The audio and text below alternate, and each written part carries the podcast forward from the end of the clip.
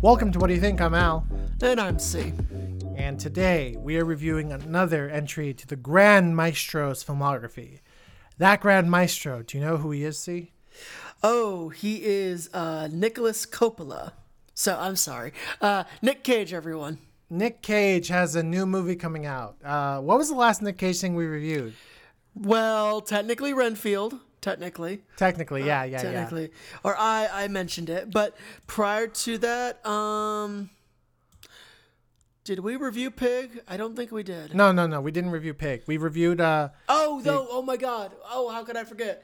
The Unbearable Weight of Massive Talent. Yeah, the That's unbearable last weight of massive talent. Uh, that was the last. That was the last like independent episode we have had of him, and uh, I think you know, you know, I, I gotta say this with Nick Cage. I am so glad he finally, finally, finally, finally fixed his financial problems. Yes, well, that's what happens when you buy a historic mansion in New Orleans and a car every day for a month. So there's that. Uh, and also, didn't he get screwed over by Bernie Madoff a little bit?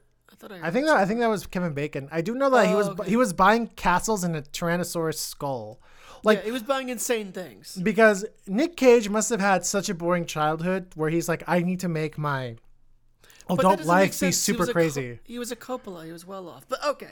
Who Um, knows? al- Who knows? Who knows? Also, uh, he's apparently uh, one of my coworkers at my day job has told me that they met him once at one of their previous day jobs.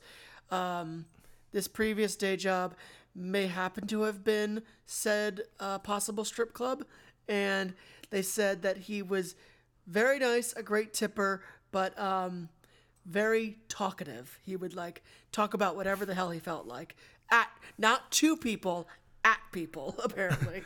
that that sounds about right. That uh, that sounds about right. And uh, what got us really excited about this movie is that this is this is Nick Cage's. Th- th- there there are two big things about this. This is Nick Cage's uh, first collaboration with A24, yep. and Because Pig was with Neon. A lot of people don't realize. and although he's not directing this, this is also Nick Cage's first uh, collaboration with Ari Aster because Ari Aster produced this. yes.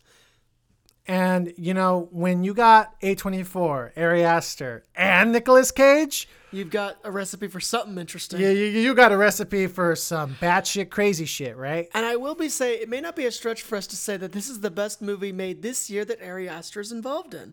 Uh, Oh, oh, by far, by far. Oh, oh, oh, oh. I, I folks, folks, listen to our review. Of if if you listen, if you want me to spill state secrets, just make me watch Beau is Afraid again. I will spill every. I will destroy national security just to avoid having to go through even another twenty minutes of that. No, no, absolutely not. But anyway, enough enough about Beau is Afraid. We've already I've already I've already said my piece about that. yeah. Ah, Nick Cage. I know. listen, I know he's a meme. He's a he's a meme amongst the young millennials. He's a meme amongst the Zoomers. But you know, there was there was a point in time where, like, he was considered the shining light of his generation. Where you're like, oh, this guy, this guy knows how to act, and and he became an A-list star. He became a blockbuster draw, Yep. right? was huge. And then he uh Started doing some bad movies. he started doing some bad movies because he had to pay the bill for that Tyrannosaurus Rex skull and those castles in Europe. Yeah, and also, so there's actually an amazing old, old, old college humor sketch about what it's like being Nick Cage's um, Agent. agent, and it's very funny because there's just this one clip where he just goes, um, it's basically him saying yes to everything because that's the joke. But there's this one little line I love where he goes, uh, "Listen, Nick Cage, this isn't for you. You can't do this." And he just goes. I like being in movies, Gary. He's like, I know you do, but you can't be in everything that's ever been made. Uh, but yes, he. Um, point being, when when do when did this begin for you with Nick Cage's sudden transition into bad movies? Um, I'm pretty sure it was like in the late early in the late 2000s, like before the 2010s. Uh, let me let me let me see because it was it was actually like pretty noticeable that he was like, oh, I'm not I'm not doing good things anymore. Uh, so he does Ghost Rider in 2007. Oof. Um, he uh, I like how he says those were his real abs. It's like no. then then he was then he was in one of the fake trailers of of the Grindhouse. oh, okay, that's cool of him. Yeah, he was in one of those, and uh, I think his last big movie was uh, National Treasure: Book of Secrets. Okay. Uh, because then in 2007 he does Next, which Ooh. no, I know. That's yeah. Bangkok Dangerous? Yep. Although credit to him, he was trying to get a remake out of like, he, they got the same director for uh, uh, the exact same thing, and it just ended up being terrible. Yeah. Um. Then he does Knowing with uh, the director of no, the, no, no, Alex Proyas, the director actu- of, yeah. of of of Dark, Dark City. City. So Yeah, so was- that was him being like, oh, I want to work with the guy who did Dark City and The Crow. Hell yeah. except, oops. But then then this is where things are starting to getting a little weird. He does G Force for Disney. He he plays like the mole, I think. Oh. Uh, then he does Bad Lieutenant, Port Call of New Orleans, Port of Call New Orleans, which that's him wanting to work with uh, with uh, what's his face, uh, Werner Herzog. So you're like, okay, okay, this and again, this is like 2009. Um, but th- th- this is like when he starts just doing out batshit crazy stuff because his, Yeah. his the character of Terrence McDonough is a, is a crazy motherfucker.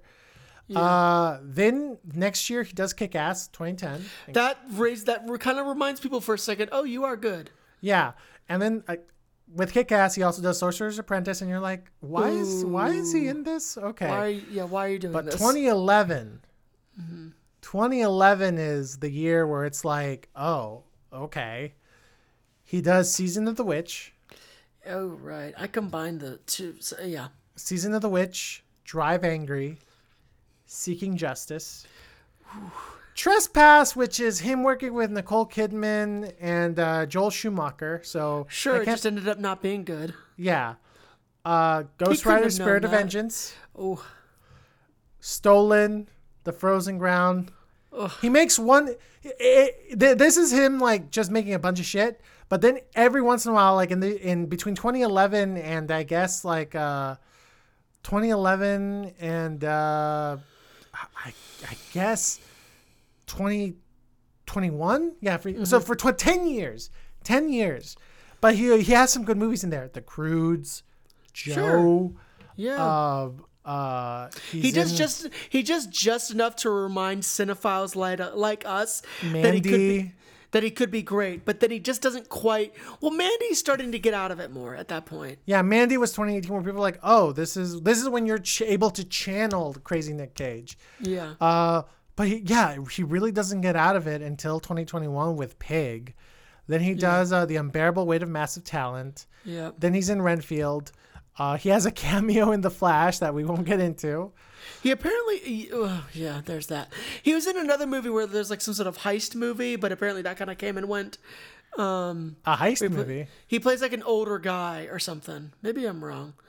I'll, I'll Interesting. Oh, he was in that not Five Nights at Freddy's movie at one point. Oh Um, yeah, um, what was it called? Uh, the, the, the Willy's Wonderland. yeah, and people like kind of thought that was fun Yeah. Okay. Cool. because he did So- he did that because he didn't talk in it, and he like wanted to experience that. Yeah, yeah, yeah. Uh, Joel Kinnaman wanted is that's the reason why Joel Kinnaman did uh, Silent Night. Uh, But but yeah, in 2021 he had he does Pig and Pig was a revelation. Pig was like that. I was watching Pig. Pig made me sob.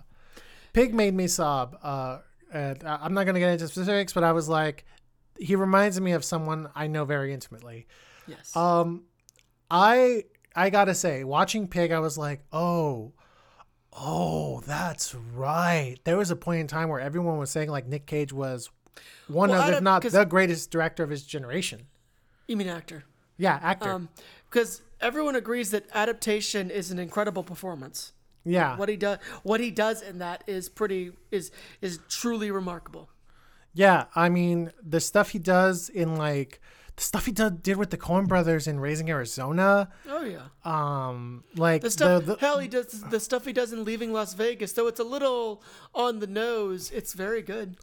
Yeah, uh, the the thing he did with uh, with uh, with uh, uh, Cher and Moonstruck, where you were like, Ah, wow, Moonstruck's. uh, and then what he did with David Lynch and Wild at Heart, like you just Never like, it.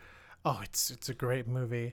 Uh, an underrated one that I'm like, oh, people always forget that that he did that was uh, his uh, his uh, comedic role in uh, Matchstick Men, which I think came out a year after oh, I've adaptation. seen that. That was yeah, that was fun. Yeah. He he he has a that was pretty good. and and obviously what people consider to be like the last like serious Nick Cage role before uh Pig, Lord of War. yes. Yeah. And it was like it was like 20, 2005 is Lord of War. They're making a sequel by the way. That's They're making because because the the guy ba- Lord of War is based on got released when they had to do a I prisoner he ex- was Oh, he, got released. he got released because they did a prisoner exchange with the WNBA player Brittney Griner. Okay. So Russia was like, "We'll give you Brittney Griner if you give us back Lord of War guy," and they gave them War- Lord of War guy. So Mm. Oh now, uh, so now, uh, uh, the the director of Lord of War, uh, what was his name? The guy who did Gattaca, oh yeah. Um, know. Uh, Andrew Great Niccol. movie. Yes. Andrew Niccol's like, "Oh well, I got my sequel now." what just um, him in jail? Oh, he's trying to avoid it, I guess. No, like like it's it basically he was like he there was like more to say, uh, and the movie is called Lords of War, and it has uh, Nicolas Cage and Bill Skarsgård. So. oh, okay. Maybe. So so you know uh, that's gonna be something. So so Dick Cage is going through a renaissance, it seems, yes, he um, really is. And it was only a matter of time before A twenty four came a knocking. They're like, hey, buddy, you know how we let directors do whatever they want? We'll let you do whatever you want. and so, uh, and uh, here we are. So uh, what's uh, what's this movie about? Dream scenario. so well- dream. Oh, sorry. Uh, no, go ahead, go ahead. Dream scenario. Uh, I I, I want to bring this up because I saw the trailer for it and I immediately got very excited because I'm a sucker for a really good premise. Okay, the premise is simple. Nick Cage, or the character that he's playing, it's not actually Nick Cage. He only played himself once. Um, Nick Cage's character, who's basically a professor at this at this college, um, basically everyone in the world starts seeing him in their dreams, and it becomes this immediate, rapid fire, global phenomenon that takes the world by storm almost overnight, and that's the basic premise, and it's him dealing with that, pretty much. Yeah, pretty much. And uh, I gotta say, just just before we played the trailer, when when the trailer played, I was like, I still see Nick Cage. A- And that was kind of my only thing with Pig was that I still see Nick Cage. And then I saw the movie, Yeah. and I did not see Nick Cage. I saw Paul Matthews. I saw Paul, Yep. and the It's fact crazy. the fact that all it takes to like like to the fact that like I I showed this to someone I was like who do you think that is and they're like I don't know is that like a new up and comer it's like that's Nick Cage what no All it took was a beard. Are you serious? beard and a bald cap apparently yeah. he reminded I saw him and I'm like this is gonna sound really weird, which made the whole movie really weird for me to watch as well. I watched him was like, this reminds me of my pediatrician. It's freaking me out. that's like just fascinating the way the way he was talking. But it was just like Wow. But the fact that it's like I so didn't see Nick Cage in that, I'm like, I'm seeing someone else and it's freaky. Like really freaky. wow But um it's well, we'll get into the movie. Uh, do you want to start yeah the trailer? yeah let's start the trailer all right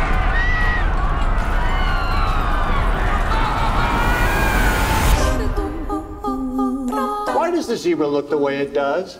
So embarrassing. Hey, shh, focus. Is this how it went? No, it's different now.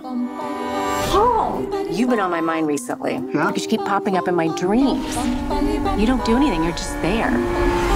So, this specific person, the remarkable nobody, I've also had that experience. Do you have a picture?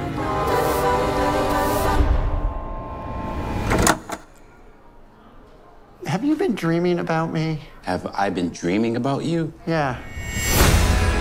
There's like a hundred messages. Somebody wants to interview me. This is strange. Maybe you should take a minute and think before you do anything drastic. Why me? Uh, I don't know. I- I'm special, I guess. How does it feel to go viral? Who's actually had a dream about me?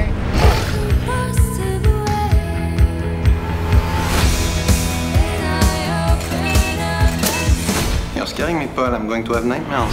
I wish I was the one people were dreaming about. Me too. Yeah. No, it's it's something. How's he dealing with all this? We're not even the type of people that like attention, you know? Do you think other people are seeing you naked? Maybe thousands. Hmm. I hope I'm behaving in your dreams. Oh no, you're not. So I'm finally cool, huh? I didn't say that. You hear that, Janet? She's saying I'm a cool dad. Oh, really feel like you're playing with fire here. Dad, please help me! I'm not actually doing anything to them. You know, fame can come with some less desirable side effects. You should be prepared for that. Maybe we should cool this thing off. What? What do you mean? It's embarrassing. Which part?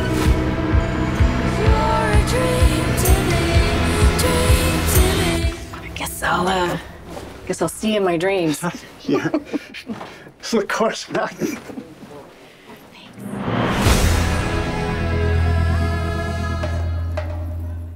So the trailer makes it seem that this is going to be a very whimsical A24.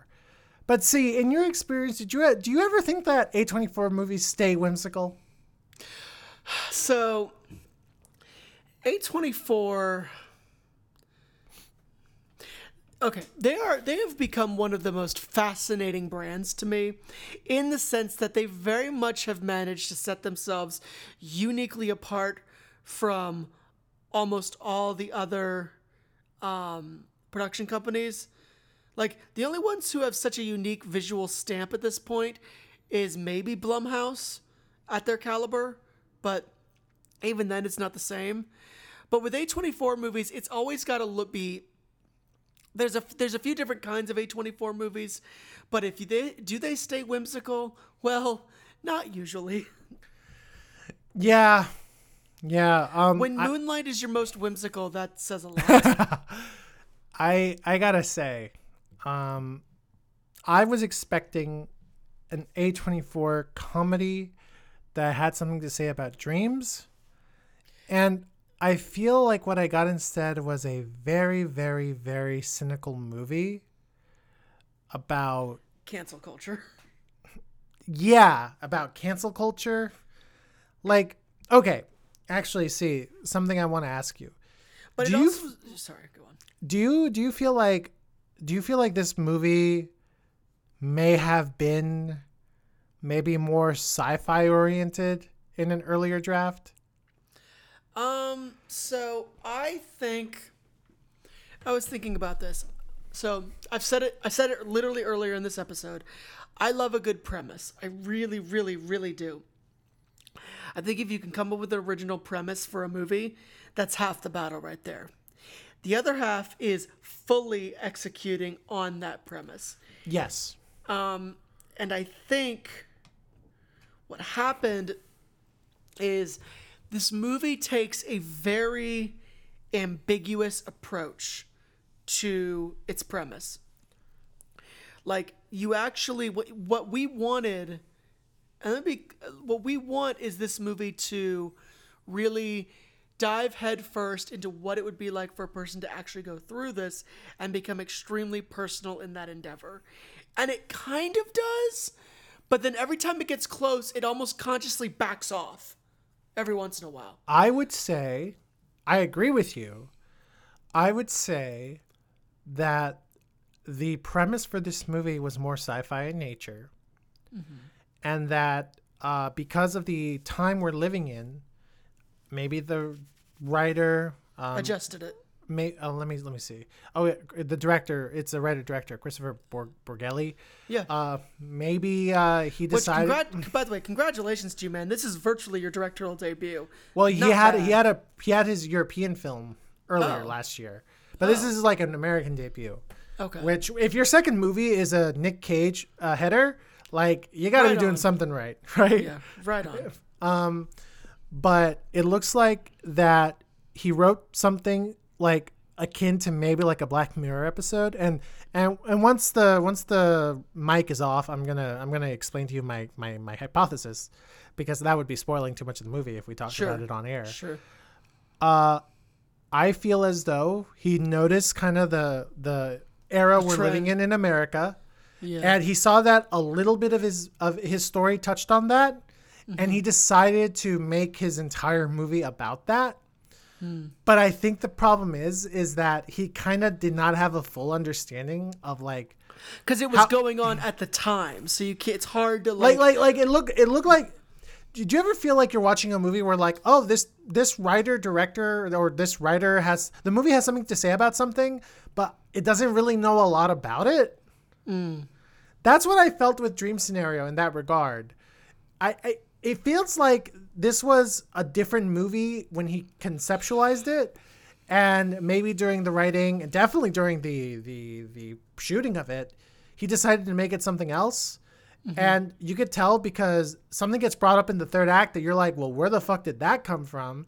And not just that some some high profile actors show up in the third act where you're like unexpectedly so. you're like "Wh- what are you like and i'm not saying like a-listers i'm saying like up and comers like people who've been on hbo shows people who've been like leads in in like other movies. Also, some weird social media stars for some reason. yeah and and the fact that you're like you guys are just show, like for like what amounts to a cameo for mm-hmm. like a, a director who this is their first like movie like are you guys just doing this because you and only like one of them talks to nick cage mm-hmm. and you're like why are you doing this? And then i was like no this was a different type of movie and it looked like maybe like in the middle of production the director was like actually i kind of want to focus on this one element that i kind of touched upon which was cancel culture and let me let me work on that um But and here's the thing: the movie is kind of what I realized. I have to add, because I agree with what you're saying, and I know what element you're talking about, which we won't talk about. I think also by the end of it, he kind of like, you know what? I'm okay with the way it is now because it's playing out like an actual dream, where Yeah. kind of things take sudden, strange course corrections. So I think that's why he was okay with it. Yeah. So, um, so yeah. Uh, let, let me just say because I, I, I maybe maybe it's coming off as I'm being a little critical on the movie, and and to be fair, I, I I do have some critiques. Let me just say first and foremost, Nick Cage is astounding in this. Mm-hmm. He disappears into the role of Paul Matthews, and that's like you you got to remember. Nick Cage may not be the blockbuster draw that Tom Cruise is, but what he shares with Tom Cruise and, and Brad Pitt is that those faces are so iconic that their movies is never Tom Tom Cruise, Brad Pitt, Nick Cage are. It's always like they're in. It's always Nick Cage is in The Weatherman. Tom Cruise is in Mission Impossible. Uh, Brad Pitt is in Mr. and Mrs. Smith. You're always like, oh, that's Brad Pitt. You never say the character's name, like, cause you you're like, no, that's Nick Cage. And in this one, I was like, no, that's Paul Matthews. That like like like Nick Cage is there for like a second, and then it's just M- M- Professor Matthews throughout the entire movie, and that that right there just tells you that you are dealing with an absolute master at his craft. That yeah. that because here's the thing for those type of stars or even like former stars, that iconic face is a crutch because now your your performance gets so much harder because you got to make yourself disappear into the role. And, And he uh, does. And he does. Uh, do, do you have anything to add to that, C? Well, okay, as far as specifically his ability in the acting, His his performance in this movie. his movie. performance, he.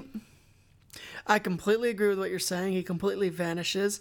He also somehow managed to add so many and this is actually credit to the writing of the movie as well this character is so well layered there's so much subtext to it but we get to see the glorious subtext in a fun way like there's this oh, there's an opening scene that involves um, a cell phone is all i'll say and i fucking loved it mostly because a it's a funny scene but b his performance in it is wonderful absolutely wonderful. Um, no, th- without a doubt, Nick Nick Cage is the strongest element of the movie. Sorry, the premise of the movie, like the basic premise, and the performance of Nick Cage, are the two strongest things.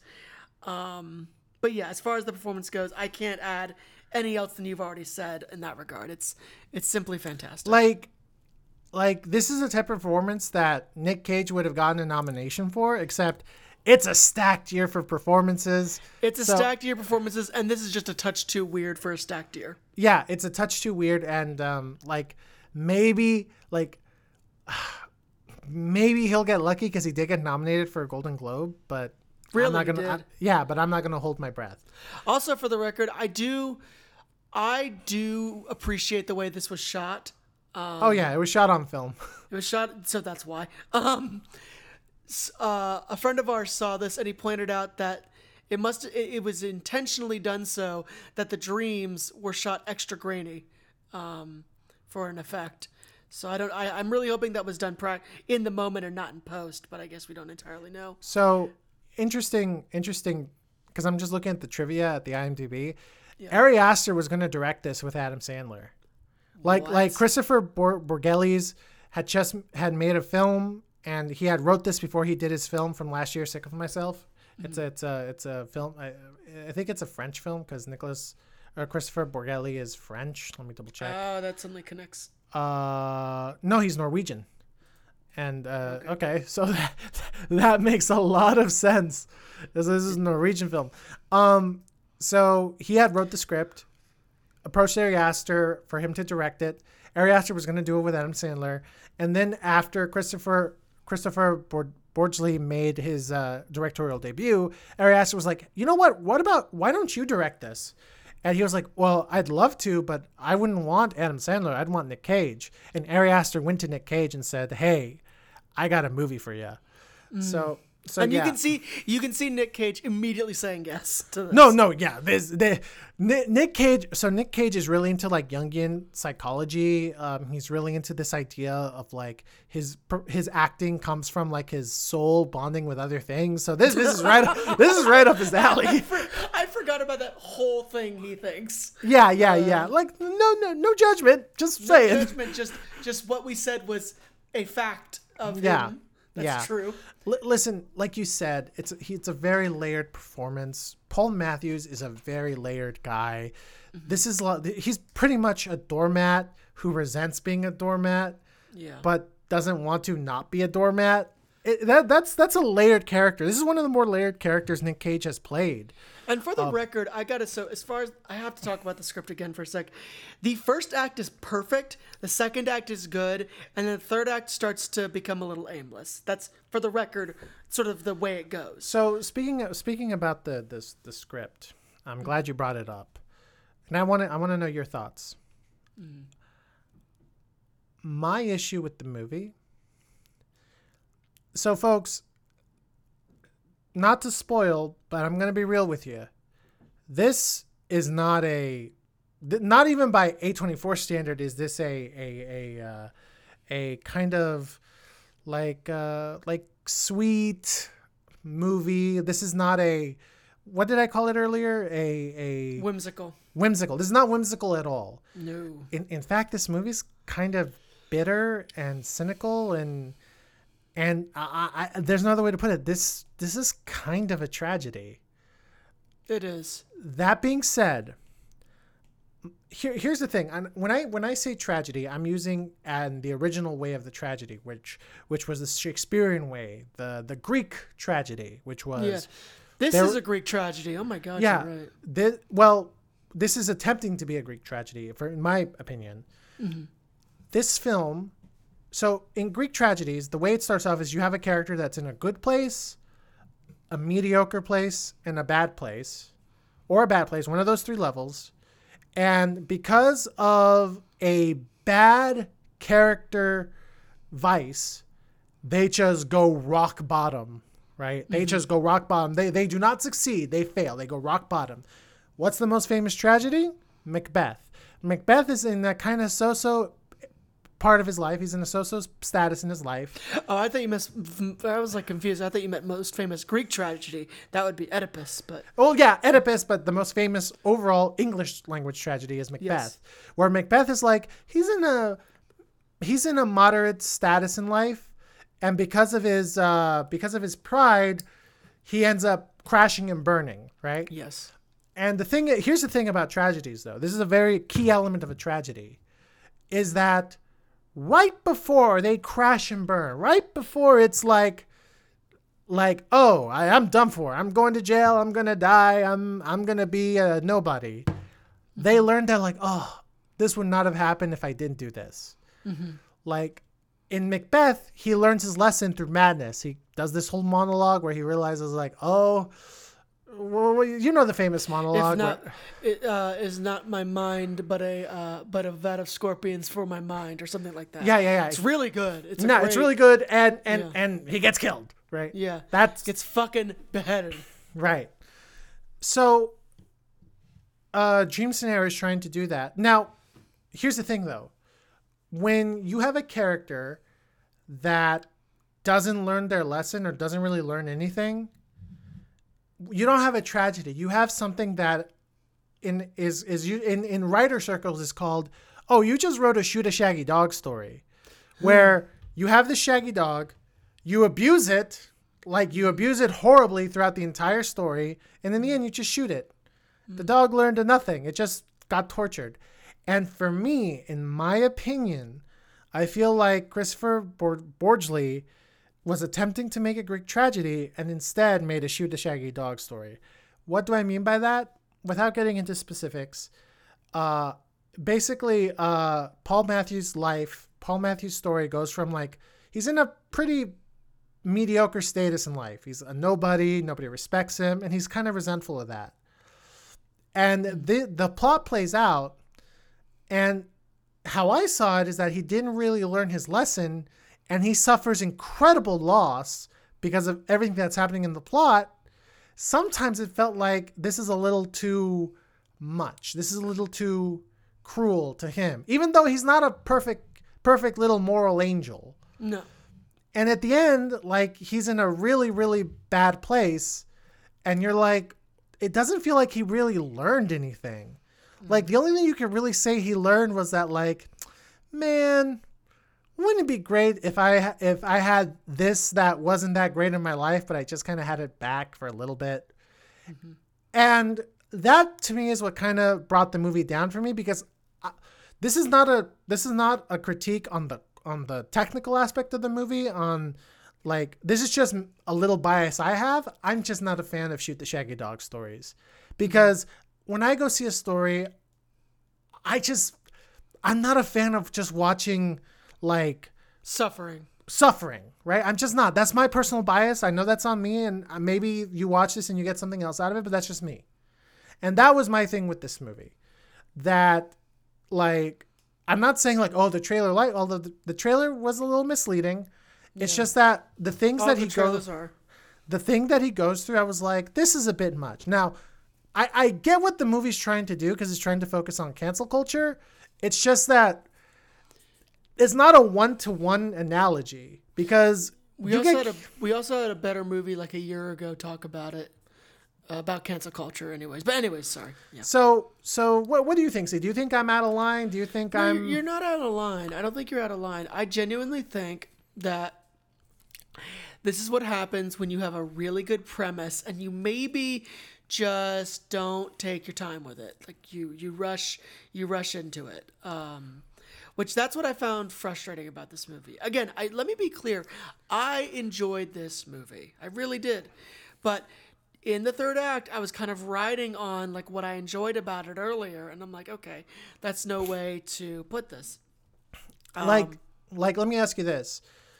Did you ever feel like the consequences he was suffering, you were like how does this how is this making sense? Like I know the movie's trying to say something about cancel culture, Well, but it's movie, like so that was the thing. So the movie was very intentionally trying to show that what he's suffering through makes no sense. It just also doesn't help. You then morally struggle with it when he doesn't do good things. You then struggle with that. Well, reality. that that was the thing. I'm watching the movie and the movie's like, "See, this is what happens." And I'm like, "But he he didn't do anything wrong to those people." Yeah. Like he he does he does do something wrong, right? Yeah. And he suffers humiliation because of it. Yeah. But like like like the, the the thing is this. In the movie in the movie itself, in the universe the movie sets up, it explicitly states that this is a weird phenomenon. This has never happened before. Who knows what's going on, right? Mm-hmm. And I, I don't think this is much of a spoiler, but the his appearance in people's dreams take a dark turn. Mm-hmm.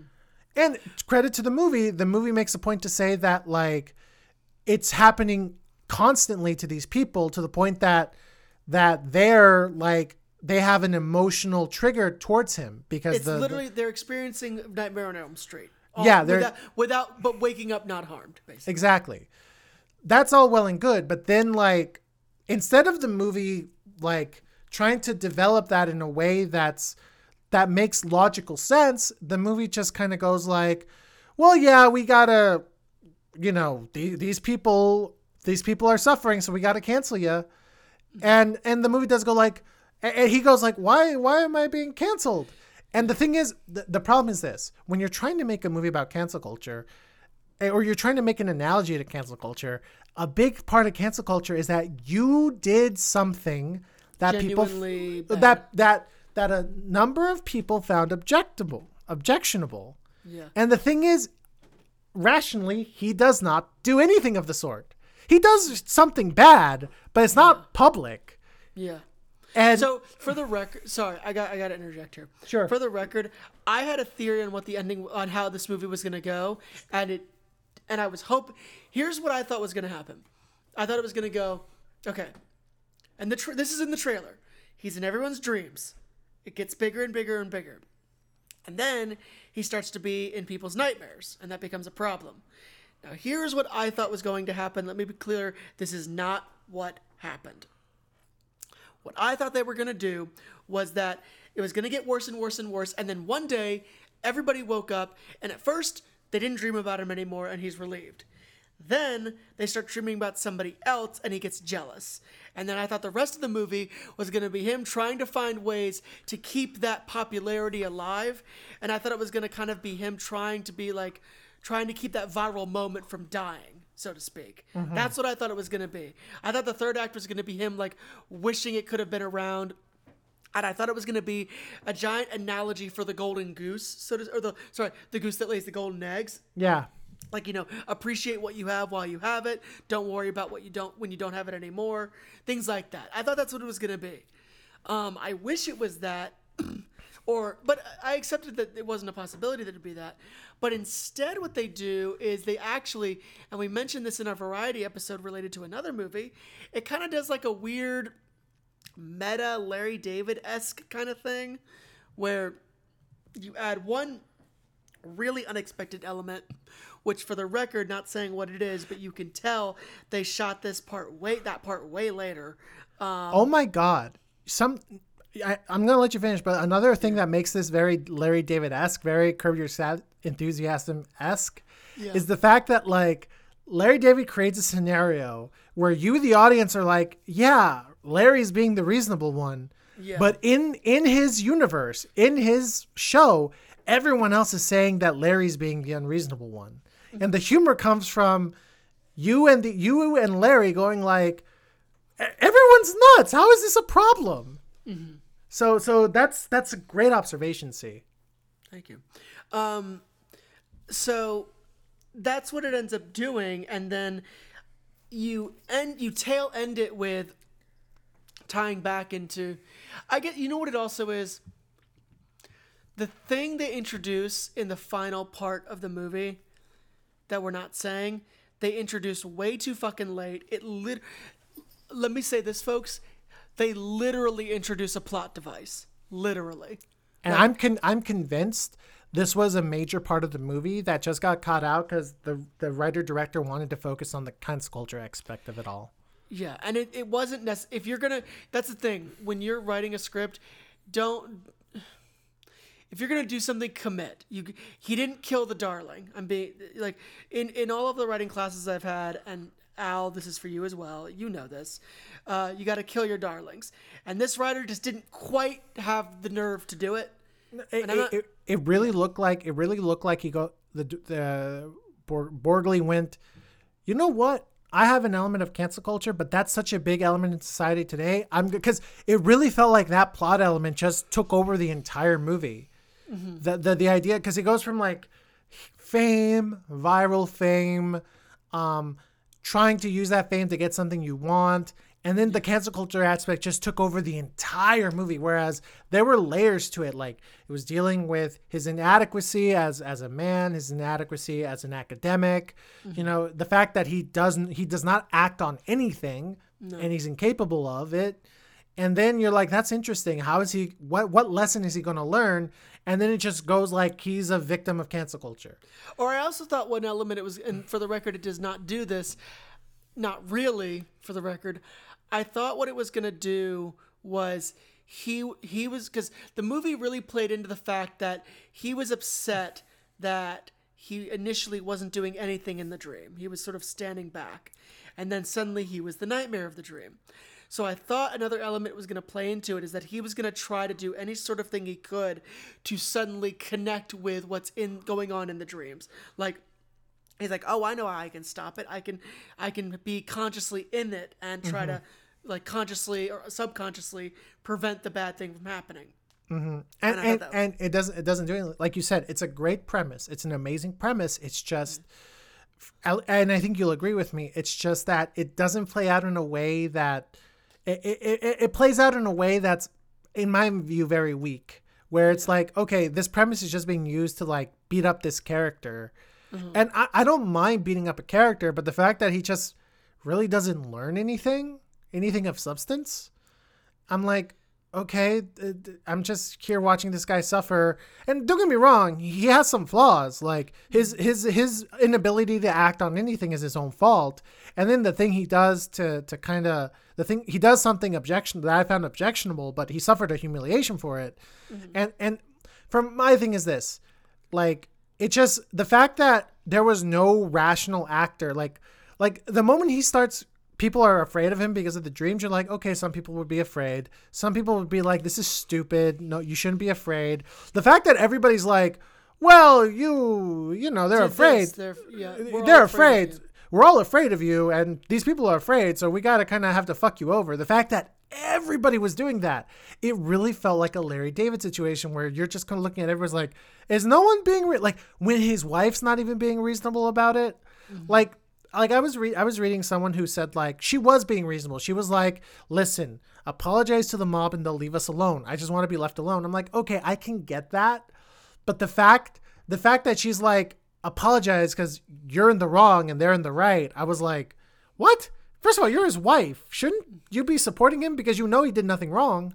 Mm-hmm. And, and then there was like there was like other other threads I was reading on Reddit where they were talking about like, well, what he does in the dream is is connected with like what he does in the real world. And I was like, see, that's fine and all, but the movie, and I think the movie's intentional about this, the movie makes no attempt until kind of sort of in the third act to explain like what was the mechanics of all this. Mm-hmm. And the thing is like, okay, well, if then that's important to know so that he has some liability for why why he's suffering the way he is. Cuz as I watched the movie, I was like, he really had no control over it. And if the movie wants us to think like, no, he actually does have some control over it, they have to give us something, not something in the third act that you're like, what the fuck is this? How did this get brought up? Because it's it's all associated with the plot device. Um, but anyway, uh, do you have anything else to add about the plot, or do we just want to talk about some other things that we may have liked or not liked about the movie? I think I can talk about some things we just liked or didn't like. One thing I have to add though, um, so there there are some movies, uh, actually both of which were written by the same person. Um, Are you gonna say Charlie Kaufman? yes, Um, you're telling me this doesn't give you Charlie Kaufman vibes.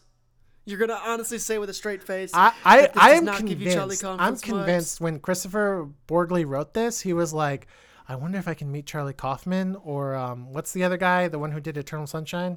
Oh, um, Uh, no wait, Charlie Kaufman wrote. Charlie Kaufman wrote but he Oh, didn't direct it. Uh, Spike. no, Spike Spike Jonze Spike Jonze uh, wrote uh, wrote or directed uh, Being John being Malkovich. John Malkovich. Oh, um, Eternal Sunshine. I thought French French um, Michael Gondry, Oh, Michel Gondry. Yes, you're right. Either Sorry. Kaufman or Gondry would have been amazing in this, and they probably would have told him, "Hey, you need to fix this element of the of the plot because Yeah. At this point you're just you're just making a shoot the shaggy dog story, and who wants to see that?" But what you need to do is you need to create. If you did a trilogy. This you could create an unofficial viewing double feature where it is you you can interchange this movie with a bunch of other films to be a really freaky double feature. Eternal Yeah, Sunshine like- of the Spotless Mind. Eternal Sunshine is dreams and romance. Yes. Dream scenario is dreams and fame. Yeah. You can also tie this in with being John Malkovich. Holy shit. You can really tie it in in that way. Because, again, it's sort of these self aware movies. John Malkovich being very literal in that sense. Um, I just find it interesting that, like, it pulls from these other movies and actually arguably has a more approachable and, or, you know, sorry, has a better on paper pitch. Uh, um not pr- um Premise? premise sorry yeah it has a better on paper pitch premise than any of these other movies but the execution of the other movies was better That being said, that being said, like you said, the first acting here was amazing. The way the way this movie sets up, like gradually that he's showing up in people's dreams, is amazing, and, and it, it climaxes with him fainting. Yeah That's that's the best. That was like where I was like, I'm loving this movie because it was like it was slow at first. It was like, oh my god, I dreamed about you, and then he's noticing students just keep staring at him. Yep. And and it starts off with him talking with his daughter, who's like, oh, you didn't do anything in the dream. It's like I didn't do anything, really. And it just grows and grows and grows until he gets a call from a frenemy who doesn't like him, who's like, you would not believe what just happened at a dinner party that I never invite you to because I don't like you. Yeah And I was like, I was like, this is such a great way to just establish. And up until that point, it was actually, you know, when it did it for me, it was literally. So once he's in the classroom and he's like, they're at like everyone's packed in there, and they're he asks them what they're dreaming.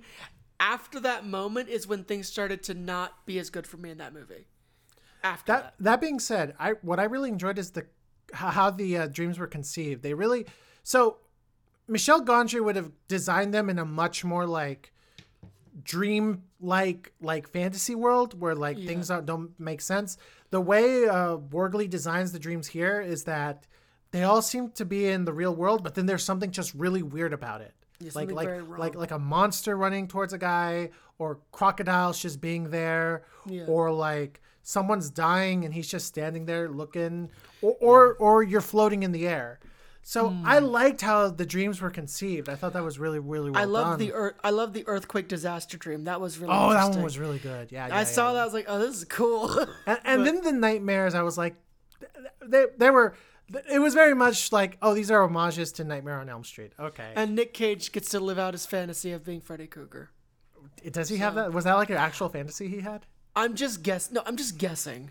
You know, he, you can without ever him admitting it. You know, he would have if he was offered. He'd be like, "Oh yeah, I'll be Freddy Krueger. I'd love to." Like you know, he would. So this is strange to say, but even though there's a full cast here, he really only interacts a lot with uh, his wife, played by Julianne Nicholson, who I love. She was in Mare of Easttown. Yeah. uh, she's great, great actress. She She's does a really lot of good. plays on Broadway, and he and uh, he has an extended sequence with. Uh, with Michael this act with Michael Cera that which that, that which was, a amazing. Weird, it was amazing, but it was very weird. And I understand they were trying to make it dreamlike, but in reality, they held on to it for a little too long for my taste. Maybe They held- me, though. they held on to it for a little too long and in my personal opinion i feel like that was probably shot after some rewrites on the script that's just me Maybe. that's just me um uh, i and uh then he has a an extended scene with uh with uh, this uh, actress dylan gelula who plays the character of molly that so so these three actors Oh, that whole sequence was weird. yeah that whole sequence is weird but it's it, the, the it, it climaxes in a perfect way oh my god. oh, you.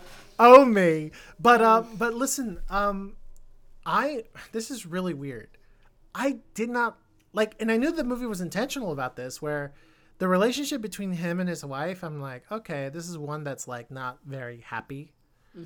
Um and then like in the last few minutes it turns into like this one of the most romantic things i've ever seen. Like like no joke. Like that just showed you that there was a point in time where Nick Cage was a great romantic lead. Like like there's a there's a there's there's there's something that happens in the end that's so romantic and so like It was very sweet. very sweet that when you when you know the full context of what's going on like his final line in the movie i was like well that was just cruel. Because because throughout the entire movie they're like uh they don't really look like they're happy with each other. And then you get that and you're like movie what the fuck? Um the like i said the stuff he the stuff uh, he does with the character of molly uh, with dylan gelula it, it works it really really works and in no small part to her knowing how to react with uh with uh with uh with nick cage's character paul matthews i thought it was very well done and obviously you've mentioned michael cera M- this is so weird because i was i was like this is the first time I've seen Michael Cera not do Michael Cera. Like, like you know when he does his Michael Cera, his his voice is higher, and it's kind of like, I'm I don't know what I'm talking about. I'm I'm a little scared. And this one, he's like his voice is deep and he's confident. Yeah. Well, he does what he did in uh, Molly's game in an interesting way, but Oh, it's been a actually, while since I've seen that. It, it yeah, you don't need to, but it's um, he's like doing. He turns out he the he's uh, he, has the ability to go a few ranges below his voice. so what? So what, what rating you want to give this movie? See, This this is a try hard flush. And what I mean by that is I am giving it a flush because its premise is great. I loved the way it was shot. Uh, and Nicolas Cage disappears into the role. So those ingredients alone, and because you can tell it's really trying to be original and unique and different, give it a flush. But much like where I say I'm calling it a try hard, you can it, it's still lacking in a lot of areas. I am excited to see what else this director, this writer slash director has to offer, but um, this is a yeah, it's a try hard flush, and you really gotta tighten up what you do here, buddy. Like that. That's you, you got away with it, but if you didn't have such a cool premise, it, it, you might not have. We wouldn't be. I wouldn't have said what I said there. But yeah, a try hard flush. I am calling this a flaky flush because this is an amazing Nicolas Cage performance. This is top 10 easy because he totally disappears into the role. And for again, for a guy with an iconic face and an iconic voice such as his, that is hard to do. No, he gives it this nasally. It's so good. No, not the twitch he does when he's Oh, like know. mad but doesn't want to show it. Oh, And then he goes, but, but, but why, Gail? Am I'm all right, okay. oh my god. Um, the uh, listen, the the way it, the cinematography is great. I love, I love uh, 35 millimeter c- cinematography. Oh, and then they do this thing. do. They do this thing where like at the corners, it's rounded corners. I don't know if you noticed that. That's like so old school. It's great. Um, and and listen, the way the I just came. I'm just kidding. the way the dreams are, the way the dreams are like directed and executed and presented, they were It's- all. Re- They're all great. All the dreams are amazing. all the dreams are great. They work really well. It's obviously uh, Borgli get, putting his like stamp on it because he's like, I'm not gonna do Michael Go- Michel Gondry. I'm not gonna do Charlie Kaufman. I'm gonna try to do my own thing. Where it's like it looks real, but then there's one thing that just throws everything off, and I thought it worked really really well. Yeah. Um, the like you said, the premise is great, and that first act, like you said, up until that that that like packed out classroom, that packed out lecture hall. So like the like actually at about the halfway. Well, not quite halfway. Um, when when when the cancel culture thing just became the the whole movie. yeah. That's Then where you're it- like, hold up. and, and, and here's the thing. Again, I'm a little biased. I'm not a, really a fan of movies where like like the main character basically gets rung through the ringer and doesn't really learn anything. We just saw that person suffer just to suffer.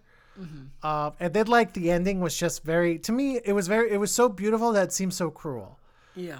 Uh, that being said, like, so I know that that's just my bias, but but the fact of the matter is, when you let one element just take over your entire movie, when your movie was kind of juggling different themes, like his ability to not act, uh, kind of like how does he feel about the fact that even in dreams he's not doing anything, um, you know, the fact that like the fact that he wants he just wants to be famous just to like he doesn't want to be rich he just wants to publish a book Yeah, Right? That's all he wants. and- he wants eh, notoriety within something he's dedicated his life to. That's yeah. what he wants. And and then it just becomes like, why am I being canceled? I was like, dude, I get it. Cancel culture is a big deal in America, but you obviously don't have a good grasp of why cancel culture is a thing. Yeah. And you just made it your entire movie, and because like I know why culture cult- cancel culture exists, I'm like, oh, okay. And that really, really brought the movie down for me. And then just the added, just the the fact that the fact that Paul Matthews just suffered throughout everything and doesn't even get introspective about why he suffered, at least the way I, I interpret the film, He didn't get it. I I was like, it is what it is. Uh, so yeah, this this to me is a is a flaky flush. Um, but listen, I'll, I'll be interested to see what this guy does next because you know this was ambitious, and maybe he didn't stick the landing hundred percent, but he definitely did seventy five percent. I would say. Yeah. He did the work, and it was it was a fun time. All right, so this has been our review of Nick Cage in Dream Scenario. Yep. This has been What Do You Think? I'm Al. And I'm C. Sweet dreams. Good night, everybody.